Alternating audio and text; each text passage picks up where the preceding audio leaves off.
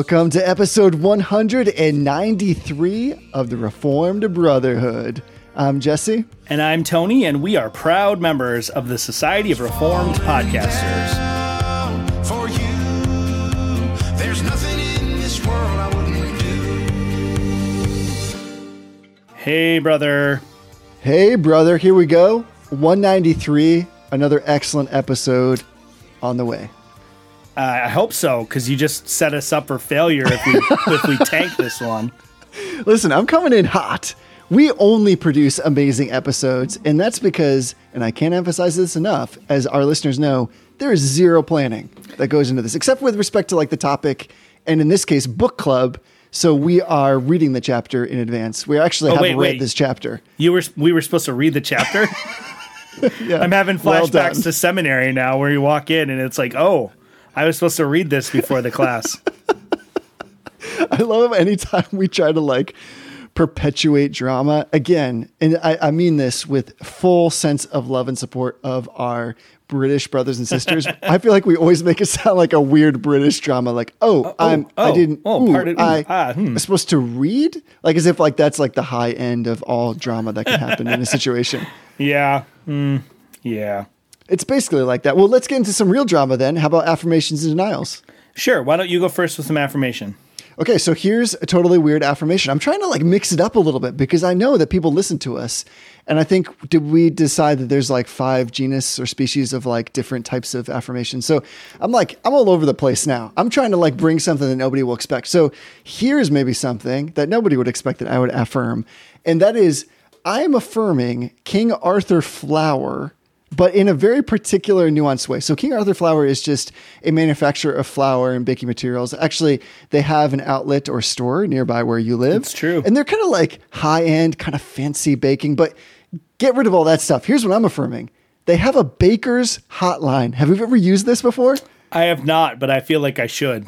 Yeah, so this is like kind of semi famous depending on what circles you run. So they have this number. It's not their customer service number. They have a customer service number.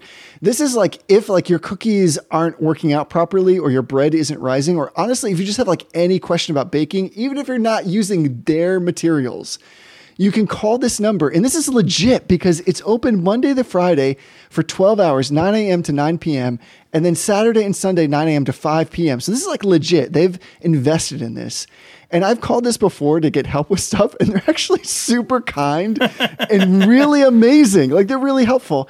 And I'm bringing it up now because I just read an interesting article that reminded me of this hotline because they were saying that a lot of people have called this and started out by asking some kind of baking question.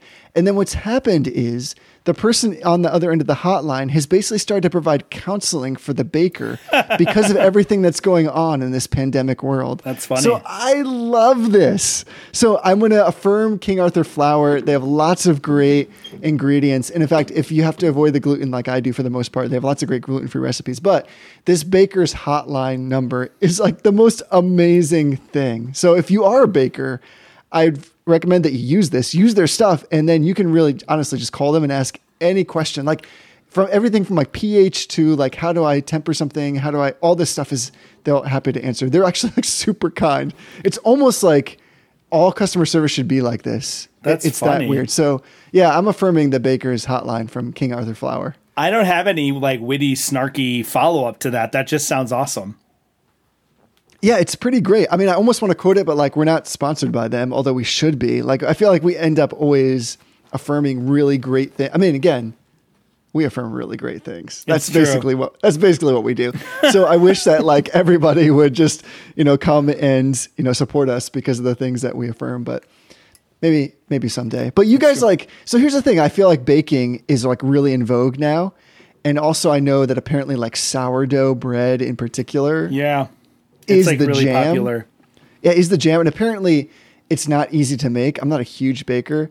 Again, I have used them before, and it's kind of one of those things where if you call, you'll feel a little bit timid, like, "Hey, I'm just, I, I know this is weird, but apparently I can call and ask you questions." And they're like, "Yeah, what's going on? Like, how, what's your, what's your oven temp? What kind of flour are you using? Did you sift? What like altitude are you at? So you can look like a hero. Like if you want to make something amazing, like surprise your spouse or whatever, just look this up. If you go to Google and type Baker's Hotline, King Arthur Flour, it'll come right up. So With that said, what are you affirming? So my affirmation is nice and simple. We're getting back a little bit to uh, the roots of reformed two white guys chatting about theology podcasting. Okay. And I'm affirming a beer called Kentucky Bourbon Barrel Ale.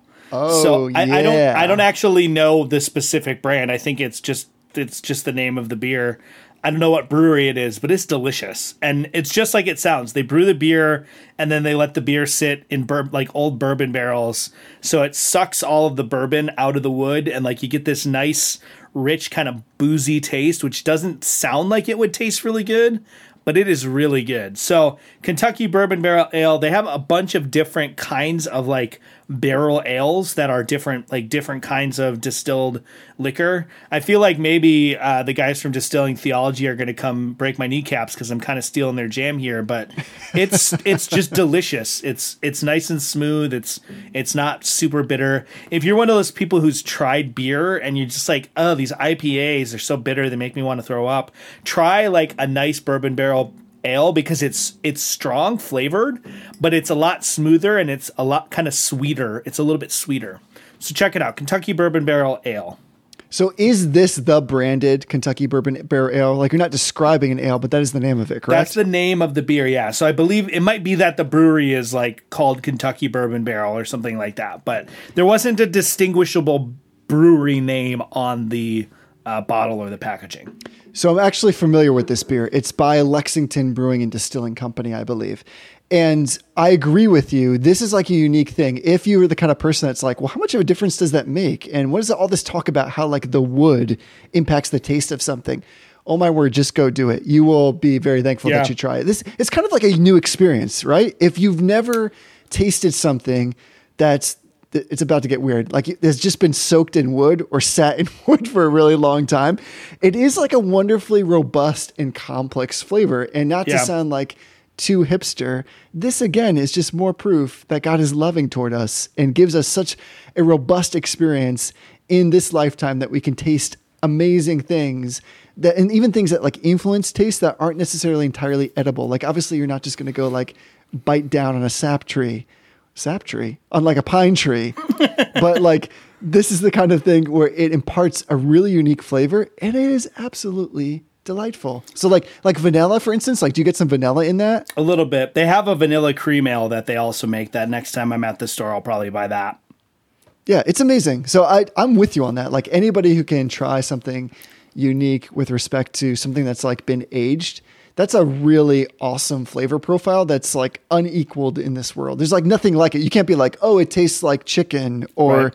it tastes like broccoli this is like its own thing and it's it's worth having the experiment go have a little fun try it Yeah. Two, so two thoughts. First, you and I have joked about what kind of job it must be to write the descriptions for beer because they're always so like richly like richly worded. This is the description uh, from Untappd.com. It says aged for up to six weeks in freshly decanted bourbon barrels from some of Kentucky's finest distilleries. Subtle yet familiar flavors of vanilla and oak are imparted to this special ale as it rests in, in the charred barrels. Pleasantly smooth and robust, it may also serve as an aperitif or after dinner drink. So it's delicious. And the second thing that I just thought of that I I did accidentally the other day on my uh, my uh, podcatcher is if you listen to distilling theology and the part where they taste the they taste the um, whatever they're tasting and then talk about the flavors. If you slow it down to like half speed, it's a whole different experience. So I'm not going to say anything more. just slow it down to like 0.75 or 0.5 and and just don't do it while you're driving cuz you're going to laugh so hard that you might crash your car. we could end this episode right now Yes. and people's lives would be all the better for Yes. it like i think we've already imparted not only amazing wisdom but clearly we've improved the quality of people's lives with these It's true. affirmations. It's all all over the place.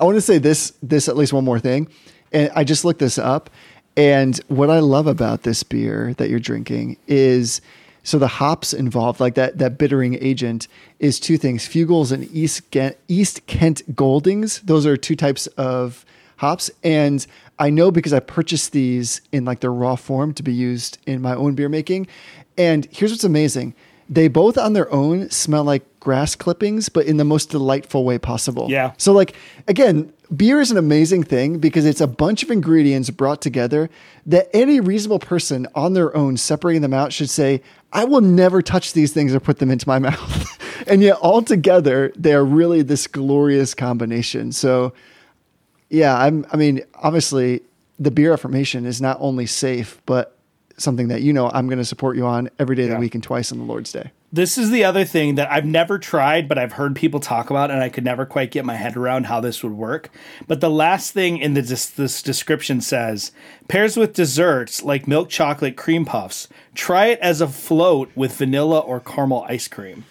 Oh, you've never done that before? You've I've never, never, had like a beer stout? float. No, like Oh, a stout. Because all I can think of is like, why would you put ice cream with like an IPA? It just sounds like it would be disgusting. No, no, But so that, that- now, now that I'm drinking this, though, I can see it. I'm like, okay, now I can get Yes. behind how that would happen. So I'll No, have you're, to. you're right on. You I'll have to buy pi- some, and next time you're in town, we'll we'll have to do some bourbon Oh man! And then we will taste test that ourselves, Yes. and we'll do it like distilled theology style, mm-hmm. and we'll purposely slow down our own speech in the process to make it awesome. You can also Yeah. do that same trick of slowing it down to 0.5, uh, 0.5 uh, with uh, Al Mohler on the briefing, and it's also an experience.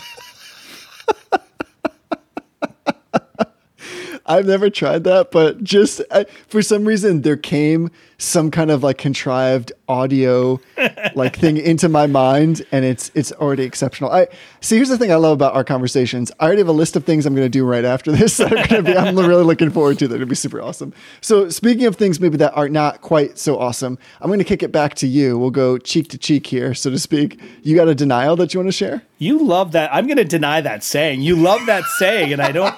It, I don't really understand it. So uh, this is a sort of a weird backdoor denial. So I yesterday purchased an iPhone. Um, this I used to have an iPhone before I went to seminary, so it's been about a decade since I had an iPhone. And I had a little falling out with Steve Jobs, uh, and so I stopped buying iPhones. But I broke down and bought Fair an enough. iPhone. So I'm not denying iPhones, but what I'm denying is the face recognition software does not function well when you're wearing a mask. So whoever at Apple works on this facial recognition software, you got to get on that because these masks are not going anywhere. Like constantly, it's funny at work. What I see is people rather than uh, so what happens when you hold the iPhone up to your face is it tries to do the facial recognition, and if it can't recognize a face, it defaults to opening up and offering you to use your PIN, which Right. it's not very long. It takes a couple extra seconds. I just wait until it does the pin. But what I see people at the hospital do all the time is they pull their mask down so the thing Mm. can recognize their face. And I'm like, you're totally just took your mask off at a hospital. So Right. I'm denying the facial recognition software. Apple, you got to get on this because like people could be getting coronavirus because your software doesn't work very well. So like get on that. I never even thought about that. Yeah. Although, again, I'm so excited to welcome you back into the iPhone family. This this is like for our like blood family. It's just so much better because now we're like we're all in the same system, all on the same operating platform. So like things like FaceTime, Mm-hmm. just like we we had a lot of fun with that just yesterday. both both Jesse and my other brother-in-law went out of their way to FaceTime me to tell me how excited they were that I got an iPhone. And then our my, uh, our brother-in-law or our brother Adam held the phone up to his wife and showed it to her and she started talking to me and then like she stopped and her mouth literally dropped open when she realized that I was talking on an iPhone. So this is no small deal that I've converted back No, to using not. an iPhone. It's a big deal. It's not. I've waited for this day for a long time, and in God's sovereign plan, in His method of election, I knew it would come. It was just a matter of waiting patiently. I was irresistibly drawn and my will was oriented towards an iPhone. So I did what Well- I desired to do. Here's what's so good about that denial is that it's just a hop, skip, and a jump away from where I was going to go for my denial. And this is the point where I'll just give everybody who's listening fair warning. If you do not want to hear me mention masks again as my denial, you have my full permission to skip ahead 45 minutes.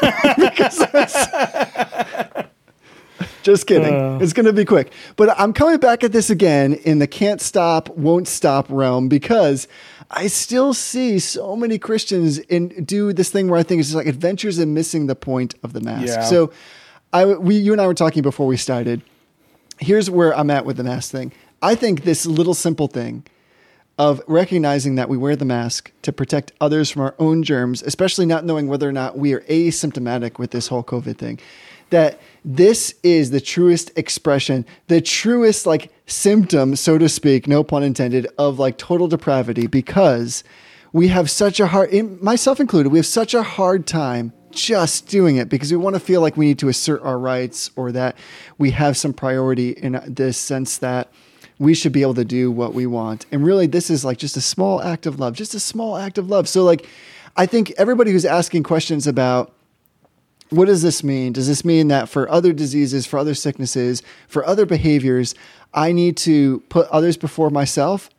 I think the challenge here is that we ought to be saying yes, but but that's the hard thing, right? Even I'm not, just I'm not asking that that. question, like, like I hear you ask that question, and the my first this this is endemic to the issue, right? My first instinct is like, oh yeah, that's a good question. We really should consider that. But then then like my second instinct is like, wait a second, like that's such a no brainer answer. Yes. Why, why would we need to talk about it? It's like it's like if you walked up to a mathematician, you're like, you know, I really have a I have a really really important deep question for you, and he's like, oh yeah, I'm I'm listening, and you're like, I just really need to understand, like, does one plus one always equal two, or like like is, are there times where maybe it equals three instead? And like yeah yeah blah blah blah. I get it. All the rounding errors you can make it work three but the point is like it's such a superficial basic fundamental issue like we shouldn't have to have these long discussions about it. i get it there might be medical reasons although i think that that's a spurious ex- excuse like the the all of the studies have shown that there's very little impact in your respiration efficiency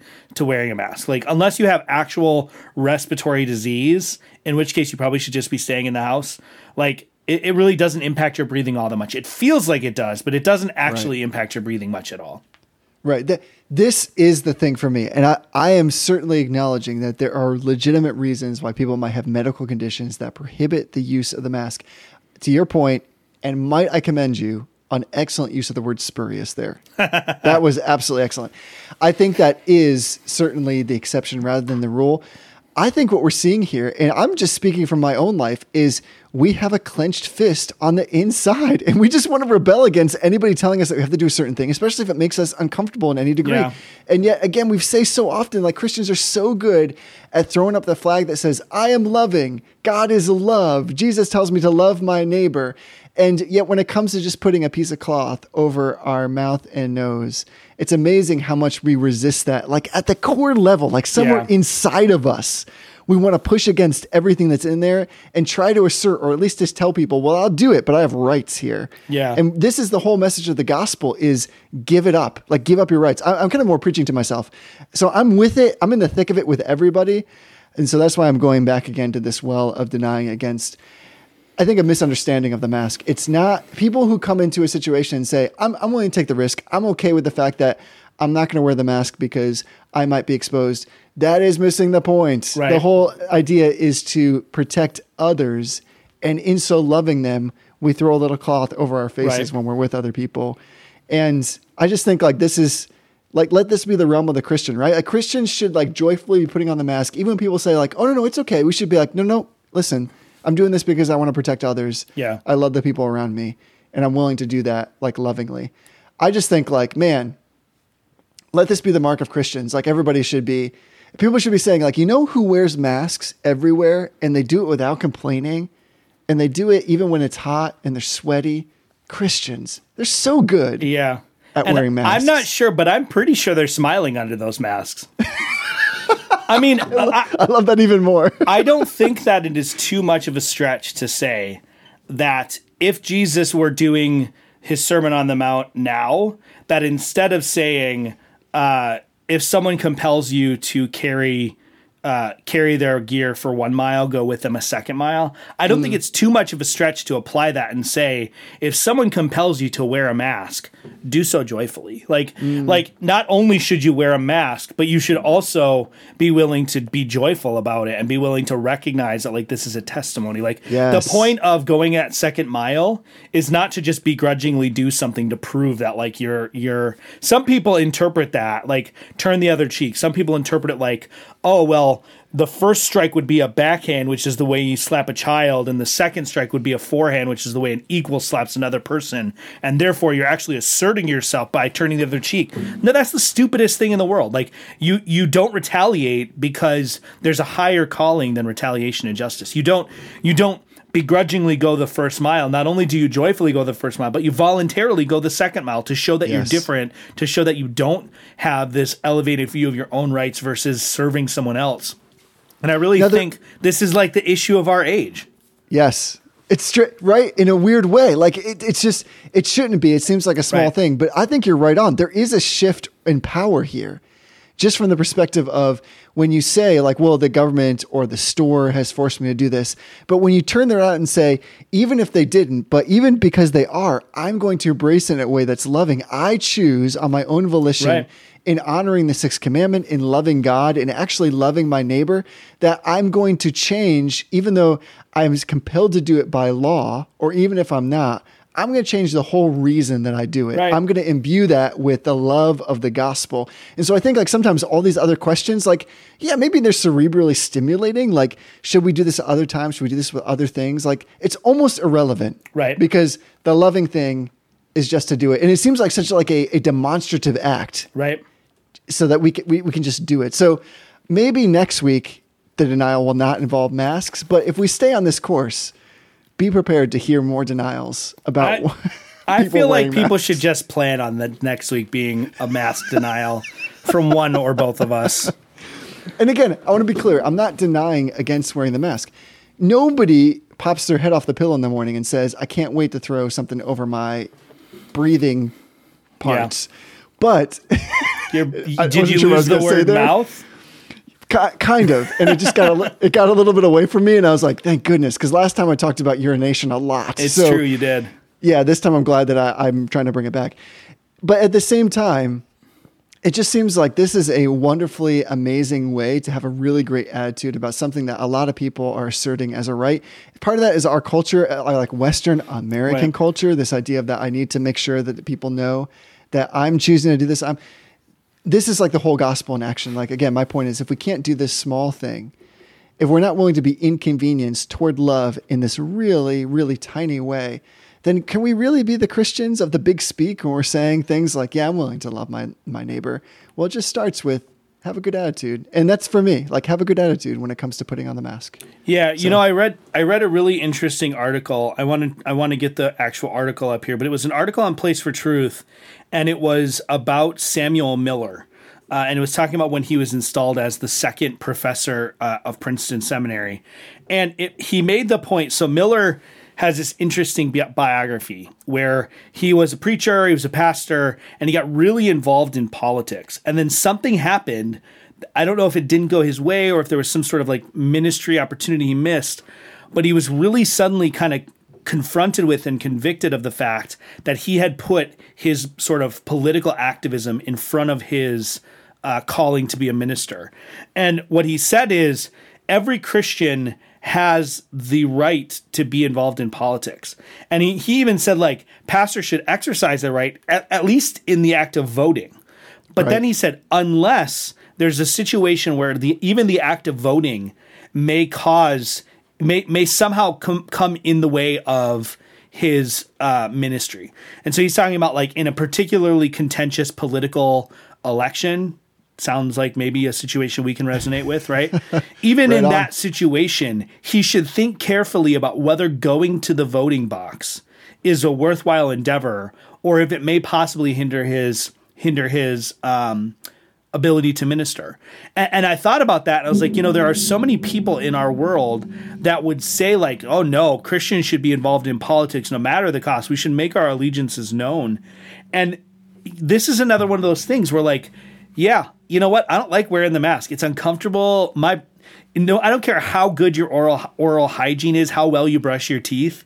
After a little while of being in that mask, like you're going to get sick of your own breath. Like I have to wear a mask sometimes eight, nine hours a day when I'm at work, and it doesn't matter whether you love what you had for lunch. You don't want to be smelling it for the rest of the afternoon oh, coming it's off your funky. breath. It's bad, but like, am I going to complain about that and and make known the fact that I would I would really rather be doing something other than preserving the life of my neighbor? Is that what I want to be known for? Like when my when my coworker who knows someone who got sick and died of coronavirus hears me saying, "Man, I can't believe how inconvenient it is that I have to wear this mask. My breath smells. I can't believe it. Like it hurts my ears." All these things that are true and legitimate reasons to not Yes. want to wear the mask. But what does that say to that person who just lost someone to coronavirus? Or maybe Right. That person that has a, a pulmonary issue that you don't know about that's thinking, oh man, like if I get sick, I'm going to die, but I still have to put food on the table. So I've got to go out into public. I got to go to work. I, I want to go to church, but this person who's in my church is complaining about it. And every time, every time I see them, their nose is hang- their mask is hanging down below their nose. What if they get it? What if I get sick? What if I die? Like we're, we're literally putting our own desires and preferences or our desire to make a political statement. Even if we're going to comply, we're going to complain about how we comply. Like that Right. is just not the Christian way of doing things. It just isn't. So I, I get it. Like I understand. And and you know this this is an interesting hypothetical to talk about. People are asking the question like, well, the flu is a dangerous disease. Maybe we should always wear masks. And it's funny because I hear that and I'm like, well, yeah. Like I- okay, like sure, Sure. that's fine. Like let's wear masks during flu season. Like i- if it's going to keep us safe, if it's going to keep other people safe, it's a very small inconvenience for me Um, it it just doesn't make a lot of sense to me. I just don't I just don't get that perspective. I don't understand it. This is actually like a super lovely segue into the episode for today because what we're talking about is not only is there like a testimony with respect to wearing the mask, I think what we're seeing here, at least as I understand it, is theology in action. And we Yeah. speak so much about trying to understand, for instance, the Ten Commandments, and we've spoken at length about how this relates in particular to the Sixth Commandment of not only not killing, but promoting life. And if we can't build this bridge, which Christ establishes for us from doctrine and theology into practical living, then what is the use of all this stuff anyway? Right. And this may seem like a small thing, but if we again, if we can't manifest it and display it in small things, then it doesn't matter whether we sit like in our grand ivory towers as like theological captains of the universe and just speak about doctrine in this ephemeral way. And and honestly, as we get into another episode of Reform Preaching by Dr. Beeke, we're talking about chapter 21. Yeah. And the chapter is entitled Application Starts with the Preacher. Mm-hmm. And I think maybe at the outset, it'd be fair to say that as I read this, my initial thought was again, it certainly is applicable to preachers and it should be leveled against them, but more so and perhaps equally, it should be leveled against every Christian. That application starts with all of us that we should be applying the things that we learn to understand. And, and again, I think what we're talking about is trying to bring together this idea that the sixth commandment actually says throw on the mask and be super happy about it, be joyful about in the way that you are protecting life, promoting life, and serving God and loving neighbor as yourself. And so as we get into this chapter, I want to say, and I'm just going to confess up front that I mentioned this before.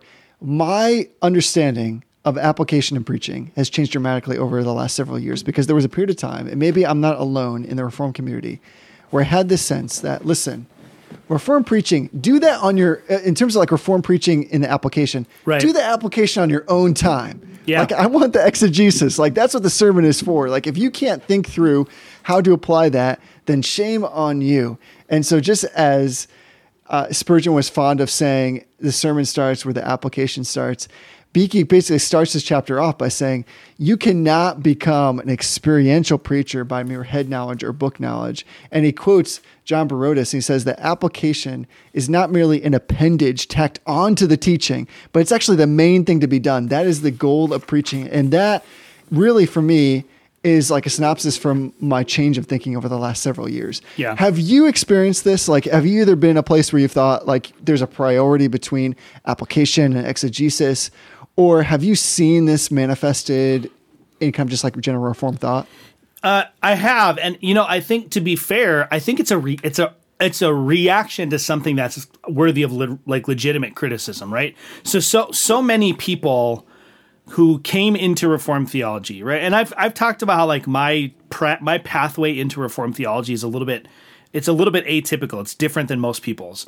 But so many people who came into reformed thinking and reformed theology they came out of kind of this general evangelical milieu where like they're used to they're you know they were it was the youth group era right? Everybody had a youth group. And when you went to youth group it was all about like how not to do drugs how not to have sex how not to get involved with the the wrong crowd right? And and it was all about that. And the bible was kind of like this manual right? Burlap Right. to cashmere like basic instructions before leaving earth right? Like like that was the ethos of What an amazing reference. I, can't know. believe you just went there. I've made that reference. This is like the popcorn thing all over again. I've made that reference before, and you had the exact same reaction. Listen, I love it every time. But like, that's the ethos that we we grew up in as Christians. Like, we most of us coming coming to faith in like the late '90s, early 2000s. That was kind of like our world, and so all we got was application, and and application that was undergirded by really really bad, if any, exegetical prowess. Like it just Sure. people weren't doing exegesis and then and then developing application out of that exegesis. They were they were giving you their application and then kind of like like slamming pigeonholing the scripture in to support what they have to say. Right? So we come out of that and so now we're kind of allergic to any idea of application. And what Dr. Beeke, we talked about this a little bit at the beginning of the book on this kind of the same topic is what Dr. Beeke is getting at is just exegeting the uh, scripture in terms of like the raw material would be like digging up a, a raw piece of gold out of the ground and just like setting it on your mantle and never doing anything Right. with it. Like, yeah, it's pretty. Yeah, it- it's interesting. It has a little bit of value. Like, it teaches us something. But the real, the real value in that raw chunk of gold nugget is when you distill it down and you shape it into something beautiful and you sell it, and and it becomes a treasured prize possession of someone at that point. And that's really what application does, right? Is you're taking the raw material of the scripture, you're digging it up, you're cleaning it off, and then you're helping the congregation distill it into something useful and distill it into something that they can take with them and that they'll treasure, right? Some of the best sermons that I've ever heard and some of the best sermons that really stick with me are the ones where I went home and I was like, oh my goodness, there's this area of my life that I really need to do something about. I really need to change. And it was because I was convicted by the preaching and the power of the Holy Spirit based on solid exegetical insight shaped into really solid application. Right. Right. That, that's actually, I think, the mark of exceptional preaching. If you think about it, it's well, certainly there is a component to it that we need to have preached to us the full plenary meaning of the text in a way that is authentic and rich and deep and challenging. And that's where I ended most of my understanding of preaching for the longest time. Right. And yet, what I've come to understand is it is the special and anointed preacher of God who can take that exegetical prowess and then marry it together with this wonderful sense of application, challenging the congregation, almost giving a starting point. It's not as if they do all the work for them and say, Here, I'm going to tell you now what you should do with all this. But in some ways, they at least prime the pump and say, You need to walk out of here Yeah. with the conviction that you need to do business with God understanding how this text fits within your life. And I want to give you an example of how that might be the case. And so some of what Beeke unpacks here, he gives through kind of several different iterations of different, I would say, rubrics with which to understand how to bring the application into focus. And this, though, I think is just as reasonable for to expect from preachers as from all Christians. And he starts with this idea of walking closely with God. And this for me, like it was just like getting punched in the face because this I thought was like so wonderfully connected with in particular online interaction. Yeah. Because this idea of walking closely with God in the way that you interact with people and how that should be manifest in your commentary and in your comments and your conversation. He quotes Thomas Brooks at one point who says, "A preacher's life should be commentary upon his doctrine. It's his practice should be the counterpane that is the counterpart of his sermons. Heavenly doctrine should always be adorned with heavenly life." I thought that like that should just be on like every Christian Yeah. Facebook group. Like, is your doctrine a commentary on your life and vice versa? Because it's easy again to like make this proclamation that I'm a Christian, that I believe in all these things, that God is superintending in his will, and that again, I should love others as myself. But where is our gospel example? It's just so easy to say all these things. And I love that he basically just calls it out. That is a challenge for everybody. It's not Yeah. just for the preacher. Yeah, and you know, I think it bears saying too in this this section. We, we've commented about this throughout this book. Is that Dr. Beeke's audience, his target is people who are engaged in in official preaching capacities. Like that's who he's talking to. But at the same time, you can kind of think of that as like capital P preaching, like the the office Right. of preacher, the office of of teaching elder or or pastor or whatever you want to say. But in the same sense, you could take that uppercase P and make it a lowercase p, and the same insights apply to all of us. And so I, I love what you're saying. Like that should be blazoned across the like the, the beginning of any Facebook group, or like that should be like part of the terms of agreement of of Twitter is like you're going to treat people the way you want to be treated. You're like those kinds of things are just basic Christian doctrine. So I, I loved this chapter because as I was reading it, you know, I'm kind of like l- learning how to be a preacher and I'm kind of moving that direction. But at the same time, I'm looking at this and there's so much good insight that just as a general Christian, I can I can adopt and adapt.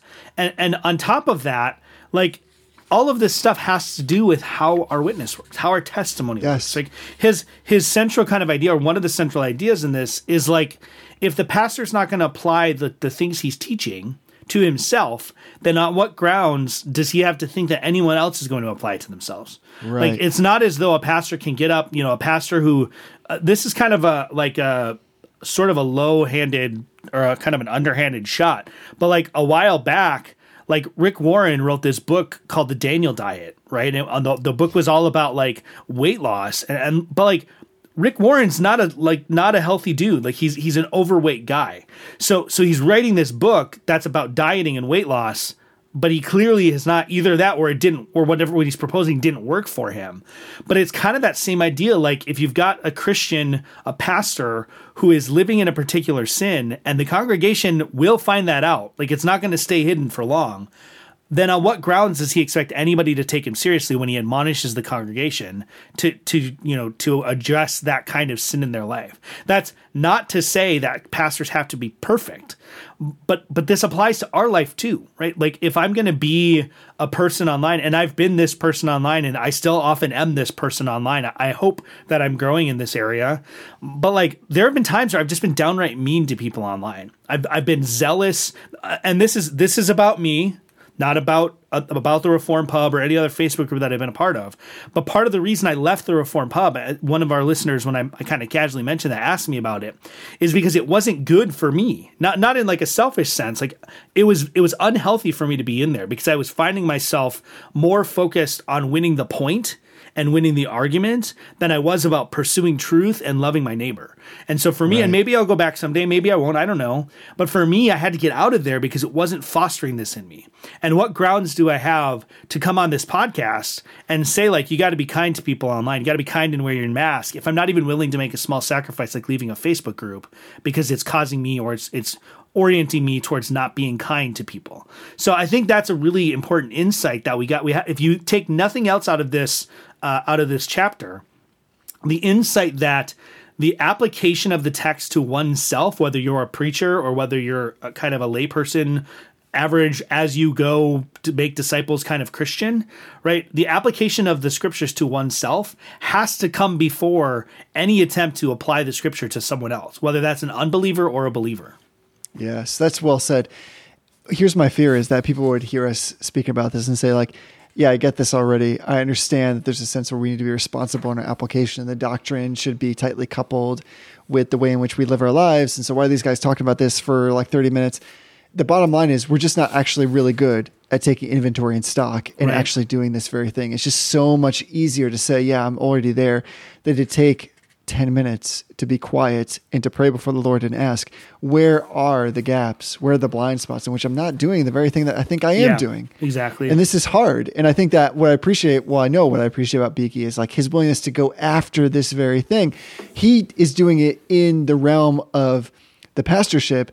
What I'm saying is, and you're saying to the same thing, is this is for all of us. It's Right. in fact where all of us have a sphere of influence, especially in public opinion, with things like Twitter and the internet and Facebook. All the more so, we should be required to do this kind of inventory. And I think it's important for us to do that. It's not a waste of time. It's not obvious. And in fact, this is a very difficult thing. Yeah. And so I think it is the mature Christian that takes some time to test and see whether or not they're in the faith. That's why Paul even levies that challenge. yeah. And so Beeke starts with saying things like, listen, if you want to walk closely with God, then one of the things you need to do is to have this meditation on the scriptures. That is the principal means of living close with God. Be diligent in reading the Bible, be systematic in reading the Bible. And this, I'm going to quote Beeke here now, and I'm just going to say this straight out. This is mainly to support my own selfish use of a phrase, but I want to I want to draw this out. Beeke says, in reflection of the scriptures, he says, we must ingest it, chew it, digest it, and assimilate it. End of quote. Oh, I feel like there's only one verb there that he's missing. It's like a summary verb of the whole process too.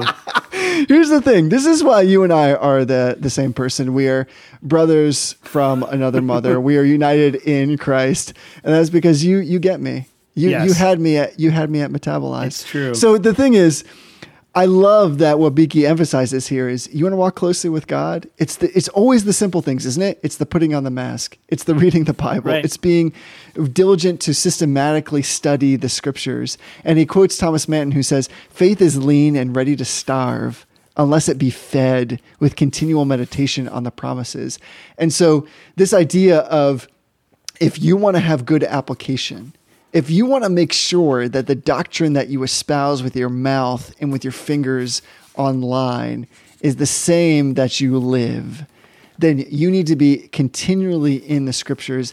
But then beyond that, meditating. Yeah. Like I said, we talked about being pickling, however you want to say, whatever metaphor you want to use, but like actually being changed and transformed by the power of the Holy Spirit in the scriptures.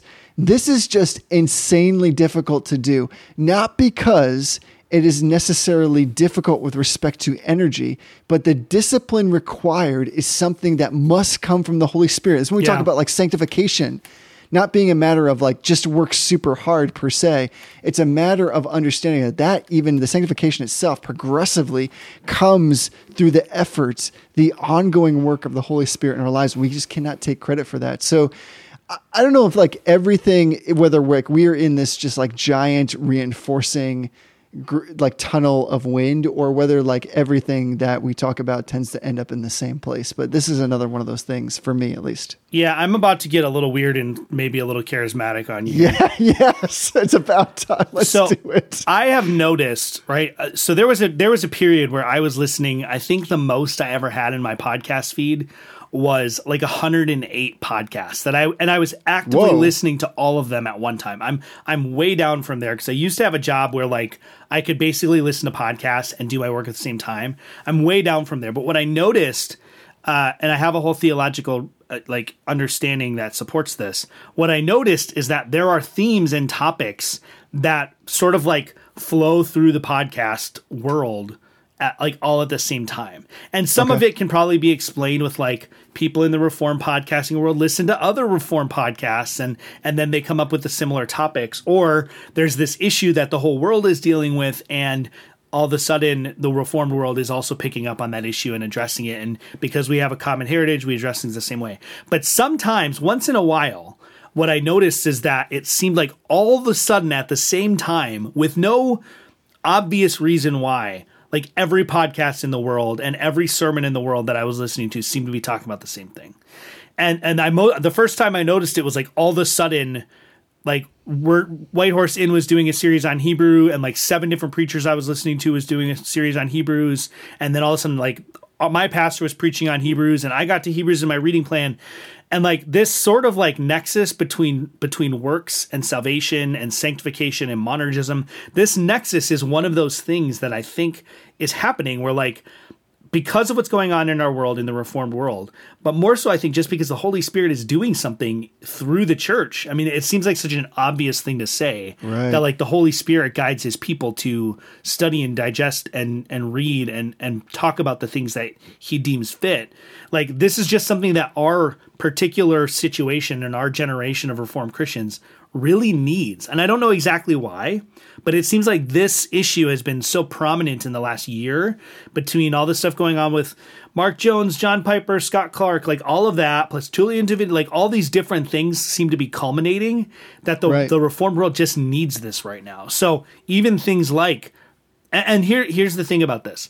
This is just classic reformed theology. Like it's there's Sure. nothing there's nothing unique about the the need to pursue holiness, to to devote oneself to doing what is right, what is good. Like that's just straight up reformed Pauline theology. There's nothing special about it. But the fact that our attention has been drawn to it, even in something like this book, which is ostensibly about a totally different subject, I think bears a bit of weight in saying like this is this is uh, who knew that you would be elevated to this podcast position for such a time as this, right? I mean, that's kind of cheesy, but like, there's something Right. to it. I think. Yeah, that's actually really profound because I think that what so here's my assessment of all this is that what we need most right now is to have the right attitude in the way in which we approach these things Yes. because our culture is one of like complete virtue signaling. Yes. And most of the time it's just an act. It's putting on airs. It's trying to appear one way but not actually really being that way in the Right. heart of all matters. And the unique thing about Christianity is there is no separation. They're all tightly coupled. They are one and the same. And so a lot of what I'm reading here, what we've been talking about, is how do we get ourselves, and I use that like I was saying quotation marks, I get ourselves Right. to a place where we actually have a true intention that the purpose is from the inside out, completely pure. And the only way that happens is actually if the emphasis, the energy comes from a transcendent source as opposed from the inside out. So Yeah. if we want, in other words, to wear the mask or to be holy because we love God, then the love of God must be implanted within our hearts Right. from the outside by God Himself. And so this is, I think, the thing that is like very, very difficult because one, all of human nature rebels against this very fact. Yeah. And two, because what we're being preached at, what we're being told is that somehow you can make yourself better, that there are seven steps or 12 steps or 13 steps, some kind of way to check these things off a list to make your life better, to live your best life now. And all of that is a lie. Yeah. And the lie is easy in the sense that it seems like I should be able to do it on my own, or if I just had the right data, or somebody could just articulate it in the right way. Instead, what Beeke is pointing us back to is the kind of piety, the kind of holy living that we're looking for comes with walking closely with God. But even this itself is a discipline.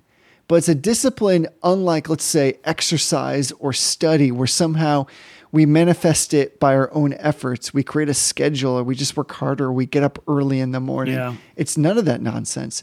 We have to start by confessing before a holy God that we fall incredibly short and that the only way that we can come before him in righteousness is because of the imputed work of Jesus Christ. And then I think as I try to do in my own life, we just plead that that discipline of Jesus that goes, the, G, the Jesus that we see that goes away and prays in the early morning hours, the one that's devoted to the Father, that God himself would give that to us in some kind of measure. Yeah. And that in doing that, in receiving that, that is the thing that would propel us forward.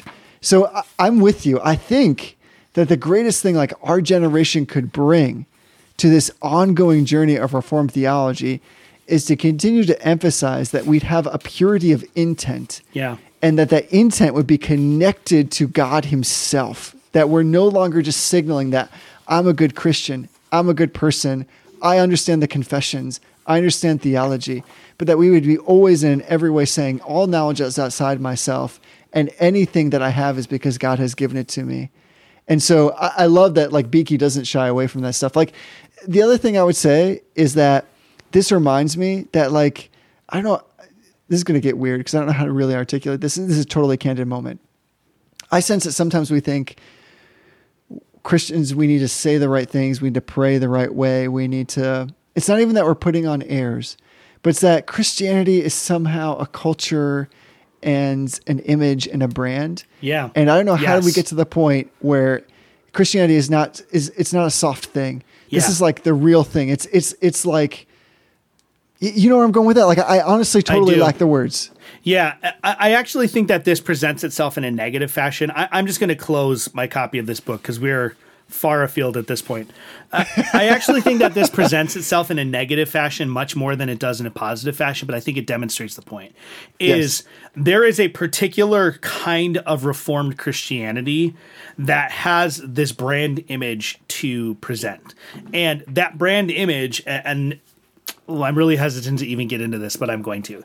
Right, everybody knows about this dust up and this conflict on the online right now between Aimee Byrd and kind of her camp and what's called Geneva Commons, which is this this Facebook group. That I will be absolutely utterly transparent that the Geneva Commons is a disgusting, vile, burning trash heap full of garbage that needs to just be shut down and erased and blotted out of out of memory. Right, throw that in the sea of forgetfulness. Get it out of here. Like but that said, the brand of Christianity, the brand of Reformed theology that is portrayed by m- many, I won't say most, and definitely not all, but many of the people who are behind the, the Geneva Commons is this brand of Christianity that that amounts to nothing. I shouldn't say nothing. Little more than I'm bigger and stronger and more apt at the scriptures than you. So submit to what I have to say. Rah Right. rah, flex my muscles. This is Reformed Christianity, right? It's a. It, we were talking in in church today, Pastor Pastor Dad preached on Titus, and and you know. Uh, Our father is a very uh, gentle person. Like he, he just Yes. is. It's just in his temperament. He's very gentle, even when he's correcting you. I mean, I've never seen him yell. I'm sure you have, but like I've never seen him yell, even when he's extremely upset at something. I've just never seen him breach that.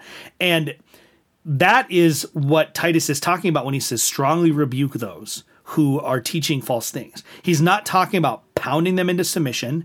Sometimes that's what it takes. Sometimes theologically you have to do battle. We've talked about that before. Like sometimes you have to get, be ready to get a little bit of blood on your sword. Like that's how serious it is. But more often than not, that is not what God calls us to do. He calls us to do the gentle correction over years and years and years of laboring with someone in love. That's what he calls us to do. And so there's there's a certain group of, of quote unquote reformed people who uh, who present themselves as this sort of like force to be reckoned with. It's all about dominance and beating someone down. And that's the brand of Christianity that they're trying to promote, right? Jude says contend for the faith. So that means we have to punch everyone in the face with our brains as much as we can until they listen to what we have to say. And I think I think that there's also a converse brand that I don't have as much experience with because it's just not as common in the reformed world.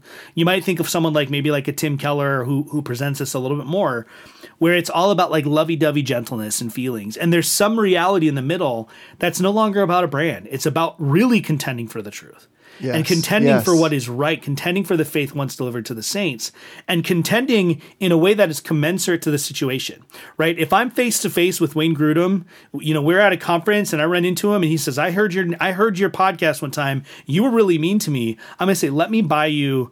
Well, you're a Baptist. You're, you're, a, you know, you're Wayne Grudem's probably not going to want a beer. Let me buy you a lemonade, and I'll have a beer, and let's just sit and talk about this because you're a person made in the image of God, and and I, I have no reason to doubt that you love Jesus, but you're really wrong, like dangerously wrong. Right. So let me let me let me take the step towards you and buy you something that you enjoy, and let's sit and talk this out. Right? If I run into somebody who's who's adamant in their error, who's adamant and aggressive in their error, I'm going to take a totally different stance.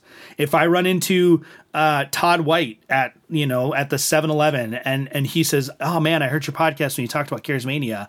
I'd just really love to sit down and talk with you." I'm going to say no because John says I don't even allow a false teacher into my house. I don't dine with a false teacher. So if you want to talk, then let's get on. Let's let's let's get some witnesses. Let's make sure that this is on the up and up, and let's talk. But it's not going to be a pleasant conversation. There's an appropriateness that needs to happen, and that has to transcend whatever tribal brand we're trying to apply to ourselves. And that's where I think a lot of Christians get it wrong. Yeah, I think you're right about that. It, and even what you're talking about by way of your examples are like specific examples. Right. Y- You, know, like Part of me wants to ask, like, in your mind, is Todd White getting a big gulp at 7 Eleven? Like, what is the situation? Do you find him, is he getting like a Slurpee? Yeah, I think he's probably getting a slur, probably a Slim Jim too. I feel like yeah, one of those like one of those like gas station burritos that you're not sure how long it's been there, and you might. Oh. It's either going to be the most delicious thing you've ever had, or or you're going to die, but you're not quite sure, and you don't I really thought, care. I thought you were going to be like fake theology, fake meat. I feel like I could probably convince Wayne Grudem to get rid of EFS if I bought him one of these Kentucky bourbon barrel beers. Maybe two or three of them would do it, but yeah. You you probably could. I like to think that even though this again, once again, this conversation took like an unexpected course, that we're kind of honoring the essence of this chapter, Right. Which is this is the application of theology, and it's one of those things where it requires all of us, I think, sometimes in the privateness of our own prayer closet, to be continually laboring like day after day in the scriptures and in prayer with God, so that in the public arena or in the private conversation with others, we can actually bring to bear all the things that we allegedly think that we know, but in a way that honors God because of the complexity of relationships. And so I just feel like you're right because there is like a brand of Christianity that often sometimes is virtue signaling. I think Right. it's a fair question for us in any interaction to ask, what am I gaining from this? Am I virtue signaling here? Yeah. Or am I really trying to honor the full scope of the gospel message, which is inherently more complicated to Yeah. apply because people are complicated? Yeah. It's just not always that easy. So I hope that we're, I think we really are honoring what Dr. Beeke is getting after here. Right. Well, and, like here's a real practical application of this, like reformed brandism. Right? Is it's a very typical reformed guy thing to do to, to grow a beard right now. Like it, it's just Sure. It's popular. It's kind of funny. Like it, it's just the way it. Like everybody's got that Augustine quote or the the Spurgeon quote, whoever it is, that says like growing a beard is a proper and godly discipline. Like okay, Yes. whatever. But like there are cultures and contexts in the world where a man with a beard says something that we as Christians don't want to say. Right? And there are any number of things that the reformed typically do that we wouldn't want to communicate to to certain people in the world based on what it means in their culture. And so if we're going to hold on to that that reformed brand and I've I've heard people make the argument that beards are a natural good and thus to shave your beard is a violation of natural law and therefore is a sin. Right, regardless of the culture, regardless of the context. That's the stupidest thing I've ever heard in my life. And I said that to them at the time because there there are definitely times where we might go into a culture where wearing a beard is a cultural thing that says something we don't want it to say. Right? I, I I actually like right now off the top of my head I can't think of one because I just don't know. But like a good example is I, I used to work for the Geek Squad and we had a very distinct branded image, right? Everything in the Geek Squad was about the brand. Like we wore a particular style of white shirt with a clip-on tie because that's what the astronaut, that's what the men in the control room in NASA in like the 50s and 60s wore. We wanted to look like that. We carried badges because we wanted to position ourselves in this kind of gimmicky like secret agent, special agent thing, right? There's all these brand images. But then Geek Squad expanded into Mexico and all of a sudden we had to think about well, if, if we wear our badge into Mexico, are people going to think that we're police and not want to talk to us? Are people going to think that we're police? Are they going to attack us? Right? We we we wear these clip-on ties because like actually there was some live discussion in Utah because the the Geek Squad uniform looks remarkably like what Mormons wear when they go out doing their door-to-door missionary work. It does. And so there was live discussion of like maybe we shouldn't wear the same uniform when we go into Utah when we expand into Utah because we don't want to present ourselves as part of this religious group. Like all all statements of what that religious group believes aside, like we don't want people as we're going through the neighborhood to think that it's a Mormon coming up to the door to evangelize to them. So like that's the idea that I think we need to get to is like there's a there's a, and and ironically I didn't mean to do this. There's a core of that that actually that's what's the problem with Aimee Byrd's theology in this right is there's a core truth to the fact that some some things are culturally brand significance. Things are brand images in certain cultures. And and there's a truth to that. But there are also some things that are really are baked into the reality of what it means to be a christian that we can't sacrifice. So we have to navigate that carefully. And you know we're not going to get to the rest of the chapter but like he talks about like the pastor or the preacher needs to study books. He needs to study people. He needs to pray hard. All of that ties into this right? If you don't understand the people you're ministering to if you don't understand the sort of target of your apologetic or the target of your polemic, if you don't understand them and where they're at and what what would be effective to reach them or to refute them, like you're failing at your task. So I just think you're you're spot on with this sort of like uneasiness with like branded Christianity. Yeah, I'm glad you brought up the other points. I hope people again were, that are tracking with us will go into the text and read this chapter in its fullness. I think what unites all of those additional points, the studying books, the studying people, the focus on prayer, is this idea, and this is my challenge to myself and everybody else, is it's easy for us, or relatively easy for us, because reformed people in general have a penchant for want to study, to understand complex topics, to be cerebrally stimulated, and then to be rejoicing in the amazing things that they're learning. The question is how much or to what extent are those truths also connected with an appropriate emotional response that is heartfelt Yeah, exactly. so that the attitude is completely coupled with this truth that generates or is in the genesis of the mind. Yeah. That's the hard thing because it's just too easy. It's far too easy to think because you understand something or something is really interesting or even enlightening or illustrative that somehow that means it has also made its way down into the way in which you experience compassion in the way in which you obey God, the way in which you understand or the intent you bring to action. Yeah. I think what Beeke's challenge here is to say, listen, it's possible that what you think has actually not appropriately influenced what you feel. And Yeah. do not start to preach to somebody just with what you think without having had that impact how you feel. Yeah. And, and I think that's that's like the the major the major truth that he's after here. And he unpacks that, of course, in like the wonderful Dr. B way that I can't even begin Yeah. to reiterate. So you should, of course, like if we haven't said it enough, if you have not yet picked up Reformed Preaching, what are you waiting for? Yeah, Just go get that book and start reading. Yeah. Just pick it up. Amazon.com. It's easy to find. yeah, just you pick can't it up. you can't leave your house right now anyways, so you should have a little bit of extra reading time. That's that's true. Well, let me. Can I end on like a kind of an unconventional way? Is that okay with you? No. You have to Okay. end exactly conventionally the way we Never always do. It. Never mind. so, well, then I'm just going totally rogue in every sense of the word. So, one of the things maybe I should have like, maybe this should be an affirmation from another episode, but it's time sensitive. Yes. It's super time sensitive. In fact, actually, now that I think about it, what day will this episode be released on? Wednesday the thir- uh, first, I believe. Oh my word. Okay, there's still time. Are you ready? You you probably already know about this. I think this went around like our family chat. But this is why I need to say this right now. I can't wait any longer. Is Panera Bread has this deal. Are you familiar with this? I'm not. Okay, so I, this is why we're making everybody's lives better. I have to say this right now. It cannot wait. It's kind of affirmation, but it's mainly like just do this thing. So P- Panera Panera Bread has this deal where apparently they have this like thing you can sign up for normally. It's a it's a coffee program where you pay like nine dollars a month. You get unlimited coffee.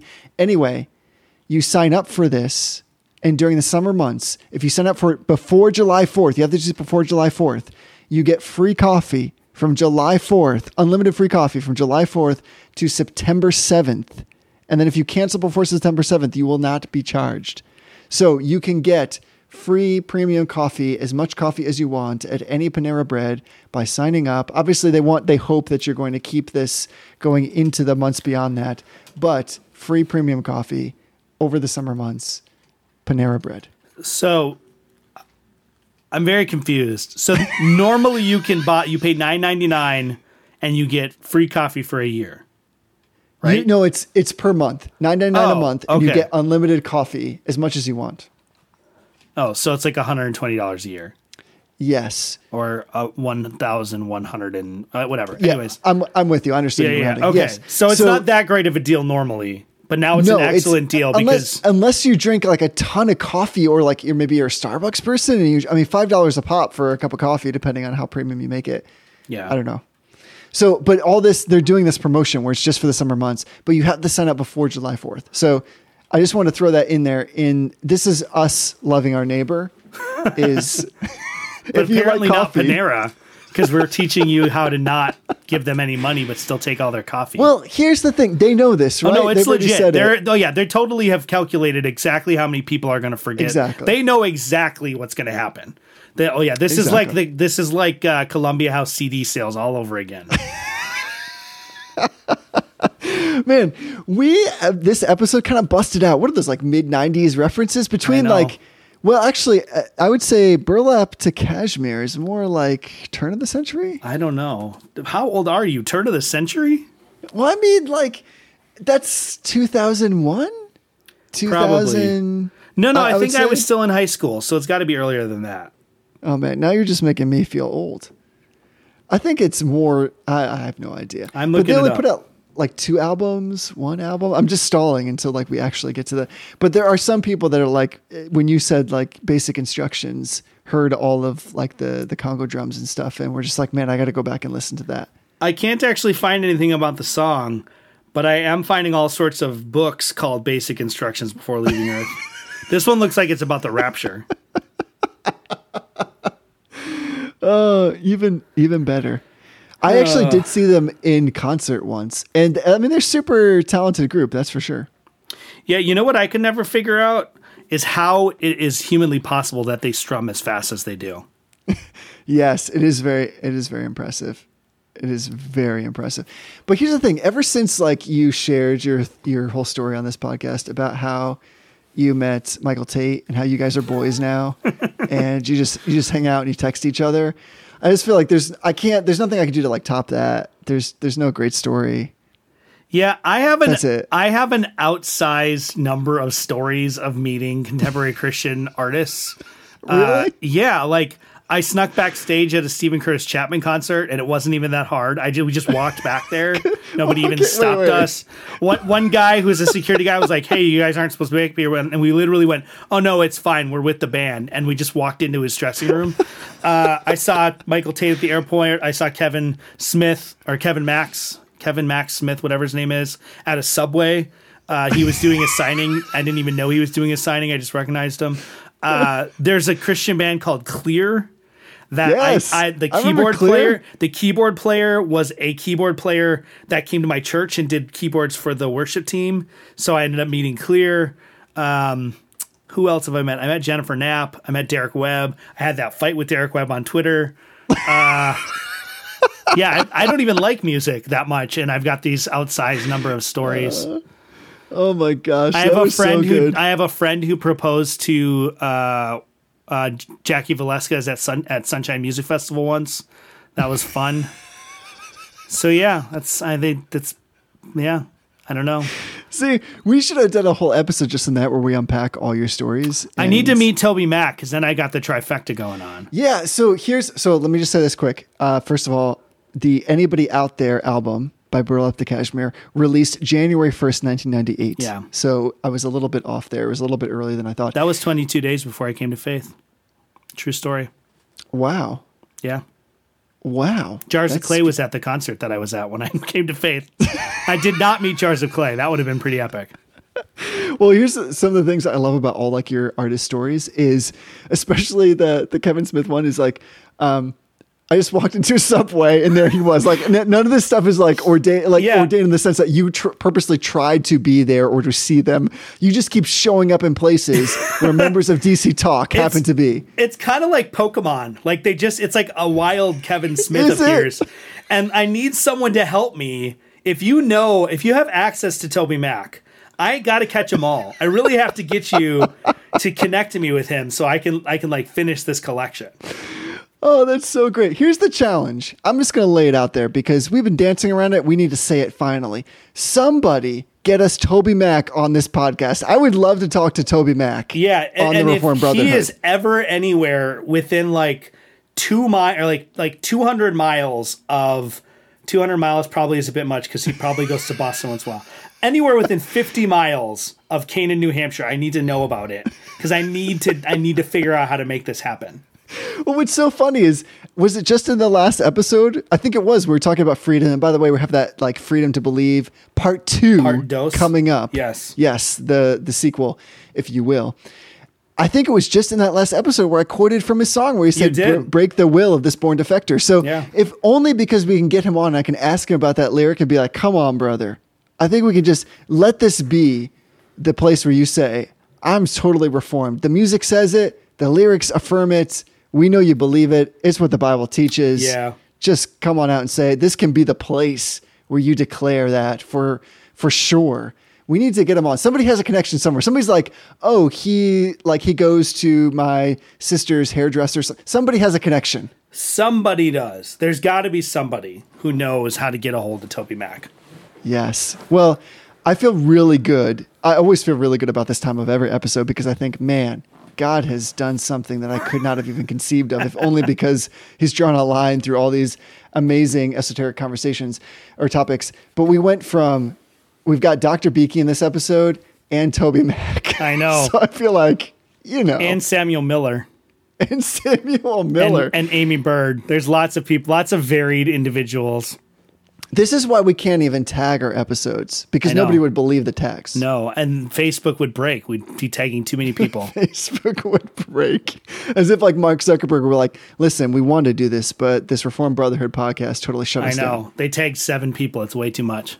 Yes. By the way, the Anybody Out There album by Burlap to Cashmere looks like it has four it has four point four stars out of five. I, I assume that there are three stars just by this from the speed of strumming. Yeah. So maybe we can. Uh, there's twelve. There are twelve tracks on this album. Why are you surprised at that? That seems That's pretty average. of that's a lot of tracks. No, that's a lot of tracks. And I forgot that one of the songs is named Chop Chop. I would just like to say that the cover of this album, if you look at it, looks like some uh, like 22 year old white girl in Uggs who just got her pumpkin spice latte, made it What? on Instagram. You, you'll see it. You'll see it when you look at it. No, no, I'm looking. Isn't it to the Brooklyn Bridge? Yeah, but it, it's all like out of focus. It's got like the white text in the middle. It's like a meme. Like That's it's true. way before its time. It looks like it's look like it looks like underneath it. It should be like just visiting New York. Hashtag blessed. That's what it should say. Okay, last question. I'm sure we've gone on long enough. I have no idea, like what even. T- We, we're just gonna time- do another episode now. It's starting right now. Welcome to episode 194. Yes. So let me ask you. This is just a fun question. I'm on Amazon.com. I'm looking at the album. I looked at the most recent reviews. So, and these are oh, reviews that actually have comments associated with them. When would you say the most recent review for this album that was re- re- released in 1998? You have a guess on I the feel like the way you're comment? asking me the question, it's got to be recently, like pretty recently. like was it today? No, it wasn't. Oh. It was close enough. It's about a year ago. It was July 13th, 2019. And the comment just says, liked everything about it. Which I want to just go on a limb and say, when people hear this episode, that's exactly the same thing they'll say. yes, liked everything about it. they liked everything about it. In that spirit, Tony, until next time, honor everyone. Love the brotherhood.